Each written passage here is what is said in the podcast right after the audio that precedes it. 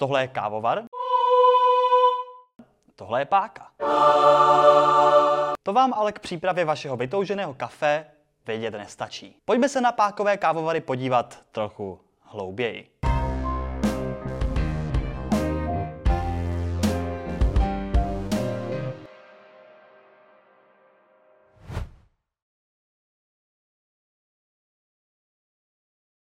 Začneme ze zhora. Hrníčky. Možná byste si řekli, že je tady máme položené špatně, ale opak je pravdou.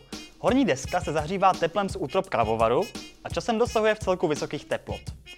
Pokud by na ní šálky ležely vrchním okrajem a ne dnem, dost možná byste si při napití spálili rty. Takhle se hrníčky pěkně nahřejí.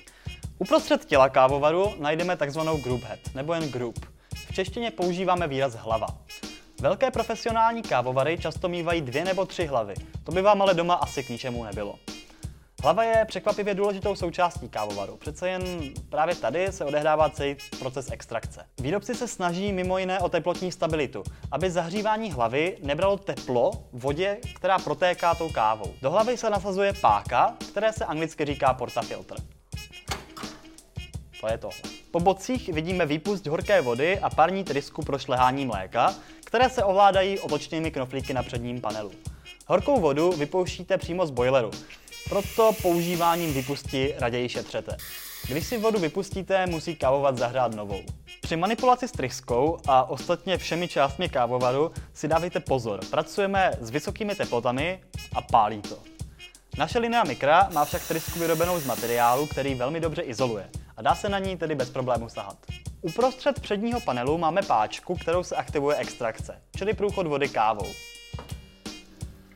Na mnoha kávovarech to bude ale spíš tlačítko nebo spínač. Na některých najdeme i další tlačítka, která sepnou extrakci na předem nastavený čas. Ale protože se každá zrnka chovají jinak, vlastně je tato funkce celkem zbytečná. Tady dole najdeme dva manometry, které nám ukazují tlak v hlavním boileru s párou a tlak na hlavě při extrakci. Ten se často hodí znát. Pokud se příprava úplně nedaří, může vám napovědět, kde je problém. To nejdůležitější je uvnitř. Boilery, čerpadlo, spousta hadiček a elektroniky. V boilerech se ohřívá voda, která slouží za prvé pro samotnou extrakci kávy, za druhé pro šlehání mléka. V hlavním parním boileru se voda zahřívá, uvnitř roste tlak a v horní části vzniká pára, kterou lze pak vypustit ven tryskou. Rozlišujeme tři základní typy kávovarů. S jedním boilerem, s výměníkem a se dvěma boilery. Jednoboilerové kávovary jsou typicky levnější.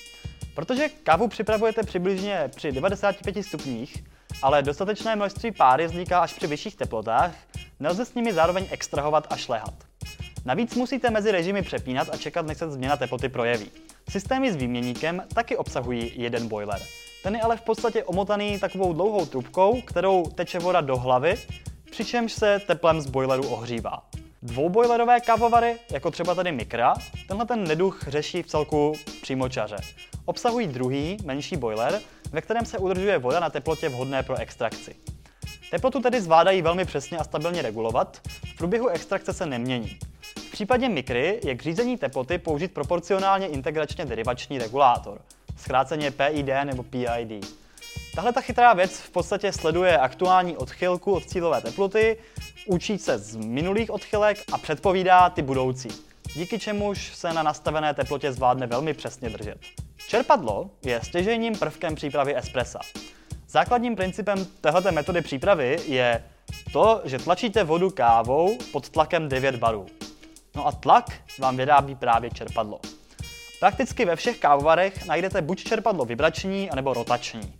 Vibrační čerpadla jsou menší a levnější.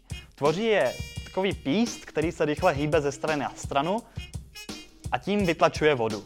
Tento v celku jednoduchý mechanismus bohužel neposkytuje příliš stabilní tlak a obvykle dělá celkem rámus. Rotační čerpadla se pak skládají z běžného elektromotoru a důmyslného mechanismu, který při otáčkách motoru vodu stlačuje a vypouští ven. Jsou větší a mnohem dražší, ale vytváří mnohem stabilnější tlak. Jsou tižší a obvykle mají mnohem delší životnost. No a co si budeme povídat, v Lamarcoku vědí, jak postavit pořádné rotační čerpadlo.